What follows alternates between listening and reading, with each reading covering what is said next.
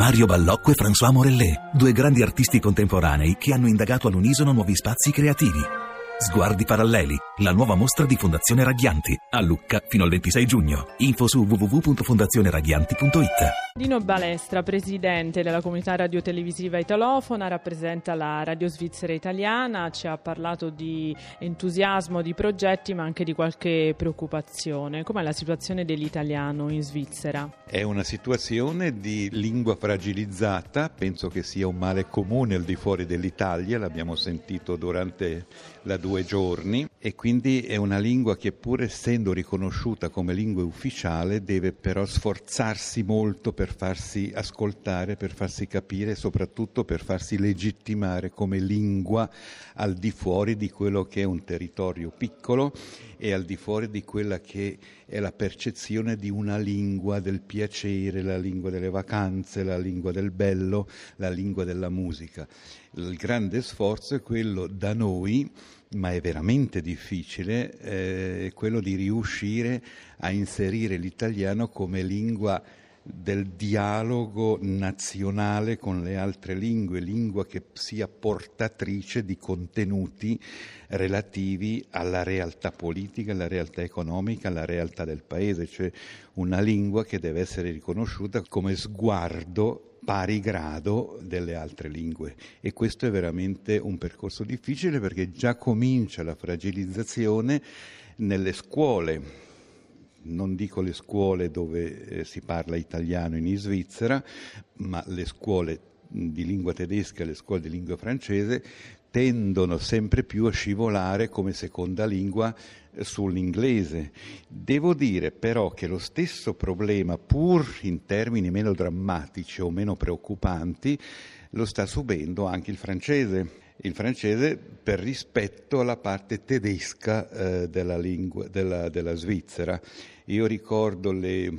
gli ultimi anni, quindi torno indietro un cinque sei anni, eh, le riunioni nostre che prima si svolgevano in francese e in tedesco, dimentichiamo l'italiano a livello nazionale,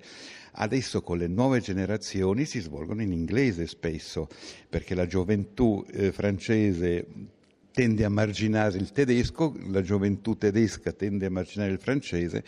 e quindi c'è anche questo problema eh, che sta preoccupando da molto tempo il governo federale e i governi cantonali. Devo dire, non è solo una, un fenomeno così superficiale, ma parte proprio come radici dalle politiche scolastiche che tendono a privilegiare lingue, direi, più efficienti dal punto di vista del mondo nella sua complessità. Il caso dei frontalieri, cosa possiamo dire? Ma il caso dei frontalieri è un caso emblematico, potrebbe essere addirittura una parabola, eh, perché noi abbiamo un pubblico, parlo di, di radio soprattutto, un pubblico molto identitario sul, sulla propria lingua, però una lingua, diciamo, l'italiano lombardo del nord. Quando si prende il frontaliere che parla un italiano standard, di livello più elevato, nasce nel pubblico una reazione di diffidenza perché non riconosce questa voce come propria, e di conseguenza possono esserci poi delle ricadute sulla credibilità del messaggio, sulla empatia che è assolutamente necessaria in radio e su quello che è il, il rapporto fra il, l'utente eh, svizzero, svizzero-italiano che paga il canone e il fatto che arrivino notizie o programmi di intrattenimento program- o talk, cose di questo genere, che sono linguisticamente gestiti con un altro tono, con un'altra inflessione, con un altro uso della ricchezza del vocabolario. E questo può portare a delle conseguenze anche di tipo ehm, politico, nel senso che la radio è nostra, Eh, però gran parte delle cose che ci vengono dette sono dette in una lingua che noi in fondo non sentiamo proprio come nostra, il che porta poi a delle reazioni identitarie di difesa con eh, tendenza a retrocedere verso il dialetto, verso cose di questo genere, che noi non possiamo permetterci più di tanto, perché diffondendo in tutta la Svizzera non dif- possiamo diffondere in dialetto, ma abbiamo la necessità dell'italiano, perché dall'altra parte delle montagne ci, ci seguono in italiano,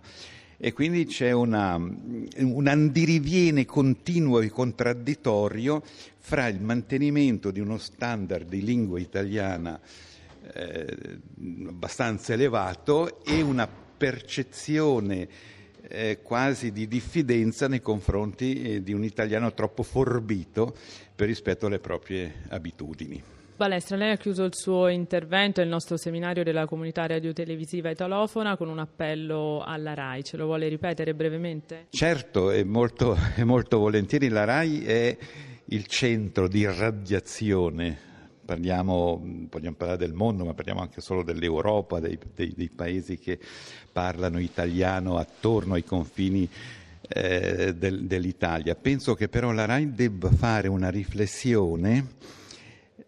considerando l'italiano come è visto dall'esterno e non l'italiano tranquillo, stabilizzato all'interno del proprio territorio, perché conoscendo quelle che sono le fragilità, quelle che sono i dubbi, quelle che sono in fondo anche gli attacchi, una certa non legittimazione dell'italiano all'esterno, questa consapevolezza, se viene raggiunta in Rai, potrebbe dare nuova forza, nuova ricchezza all'azione della Rai come promotrice al di fuori dei propri confini eh, di quello che è un, un uso della lingua italiana, direi non solo al di fuori dei confini territoriali, ma al di fuori anche dei confini di pregiudizio. Io imparo l'italiano per andare in vacanza in Italia, imparo l'italiano per, com- per ordinare la pizza e gli spaghetti. E, e lì la Rai potrebbe fare veramente molto, assumendosi però questo peso, fra virgolette, che è la fragilità